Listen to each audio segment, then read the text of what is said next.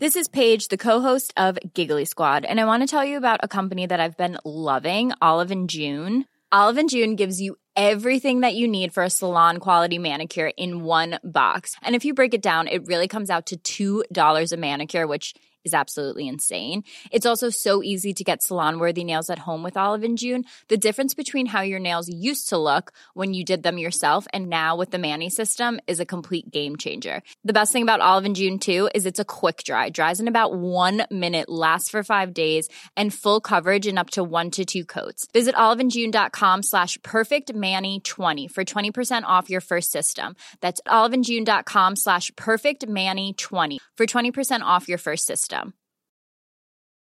Hey, I'm Ryan Reynolds. At Mint Mobile, we like to do the opposite of what Big Wireless does. They charge you a lot, we charge you a little. So naturally, when they announced they'd be raising their prices due to inflation, we decided to deflate our prices due to not hating you. That's right. We're cutting the price of Mint Unlimited from $30 a month to just $15 a month. Give it a try at mintmobile.com slash switch. $45 upfront for three months plus taxes and fees. Promo rate for new customers for limited time. Unlimited more than 40 gigabytes per month. Slows. Full terms at mintmobile.com. The Telegraph. The Telegraph. Podcasts.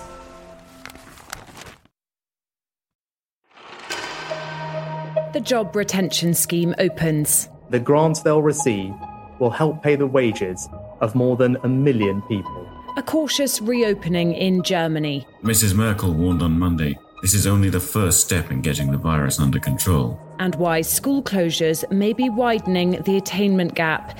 This is Coronavirus, the latest from The Telegraph. I'm Theodora Louloudis.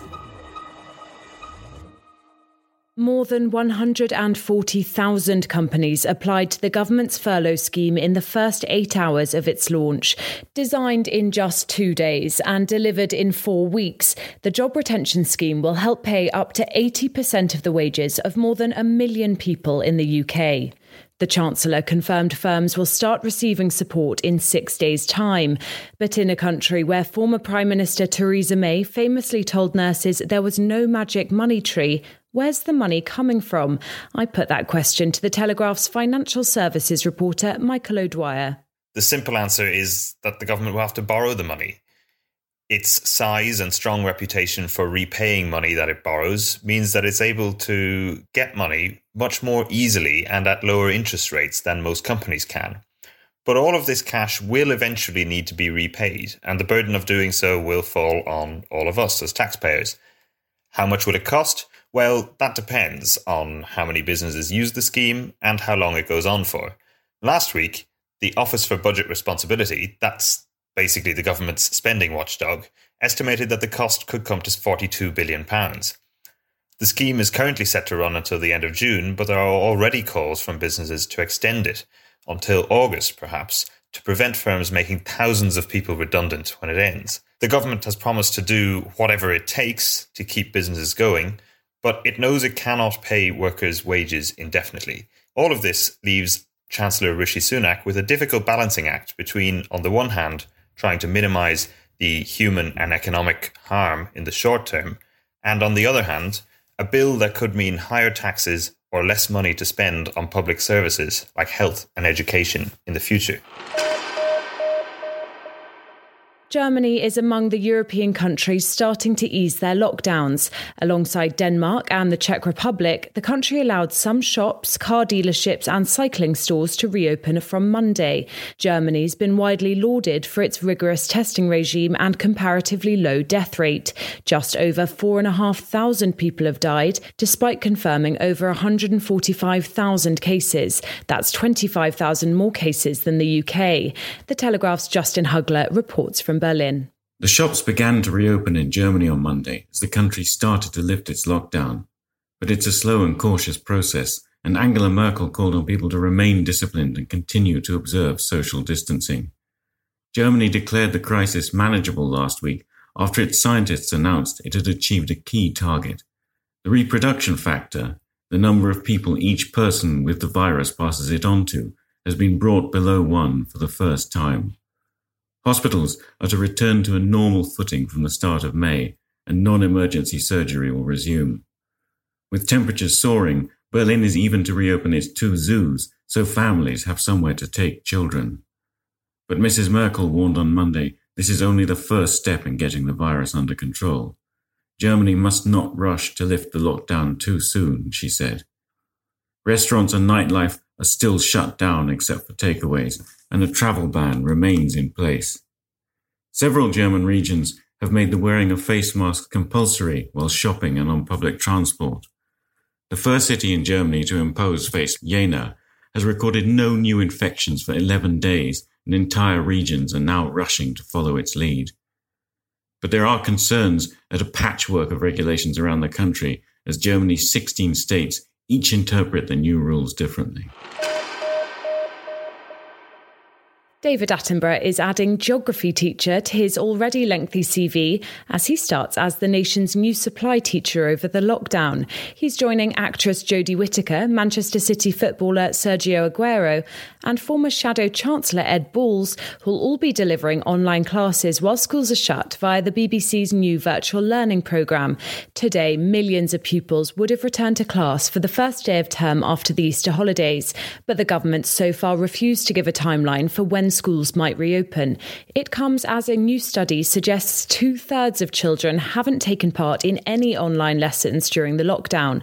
The poll by the Sutton Trust and Public First found that pupils at private schools were more than twice as likely to have received online tuition as their state school peers.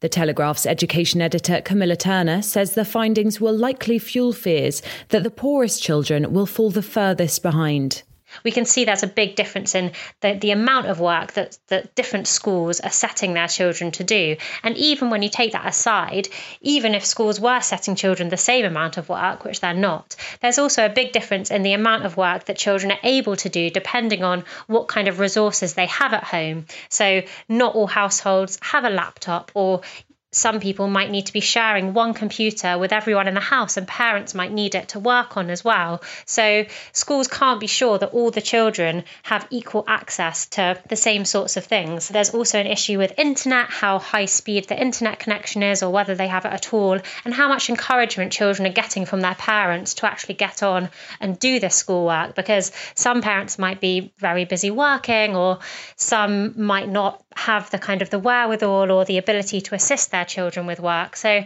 there really is quite a, a great deal of concern among ministers and among schools about just how much the gap will widen between rich and poor children during this time. The World Health Organization's warned that Africa could become the next epicenter of the coronavirus outbreak.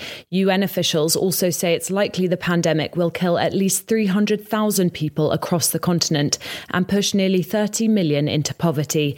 The official data shows Africa is still the continent least affected by the pandemic, but the past week has seen a sharp rise in cases. The continent now has over 22,000 confirmed, but low levels of testing mean the true number could be much higher. More than a third of Africa's population lacks access to adequate water supplies, and nearly 60% of those who live in cities live in overcrowded slums, conditions where the virus could thrive. Emily van der Merwe is an economist with the South Africa based Brenthurst Foundation and co author of the book The Asian Aspiration Why and How Africa Should Emulate Asia. She says African countries have fewer options on how to respond to the pandemic than their Asian counterparts lockdown in some places just isn't an option.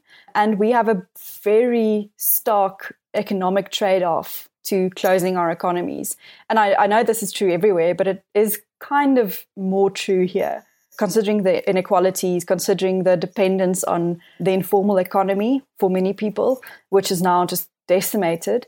So, taking that into account, how Asia responded to crisis um, historically was to use it as an opportunity, and this is a blanket statement, of course, but is to use it as an opportunity for reform. If we could use this crisis in the way that Singapore used its breakaway from Malaysia, or the way Japan used its turnaround from the Second World War, which is to focus very acutely on the reforms necessary, then Africa could get out of this crisis stronger. So, what does that look like? For South Africa, it means reforming our focus on the state as the main engine of growth and instead turning to the private sector to be a partner in growth and job creation. That's one example. In every country, it will look a bit different, but it means coming to a crossroad and saying, this crisis is an opportunity for important economic reform as baking seems to have become the seemingly inescapable hobby of the nation, I think I might be the only person who's yet to bake a banana bread.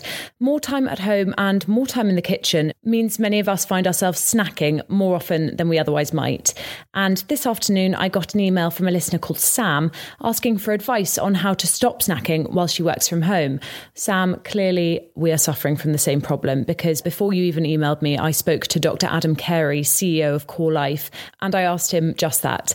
Reassuringly, I suppose, he says that we're not alone when we're at home, we're close to the fridge, and one of the people, things that I often hear people say is that they find themselves going to the fridge to snack, and that's often because um, your body's not very good at telling the difference between when you're hungry and when you're thirsty. Most of food is made up of actually water, and so your body doesn't really mind where you get the water from as long as you're getting some. So if you stay really well hydrated, that'll help control things like your appetite. If you have a question you'd like us to answer or a topic you think we should address on the podcast, email me. It's coronaviruspodcast at telegraph.co.uk.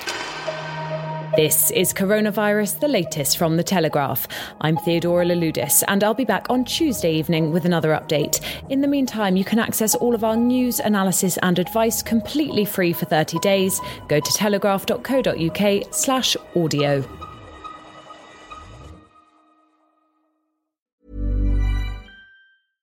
Ever catch yourself eating the same flavorless dinner three days in a row? Dreaming of something better? Well, HelloFresh is your guilt-free dream come true, baby. It's me, Keke Palmer. Let's wake up those taste buds with hot, juicy pecan-crusted chicken or garlic butter shrimp scampi. Mm. Hello Fresh. Stop dreaming of all the delicious possibilities and dig in at HelloFresh.com. Let's get this dinner party started.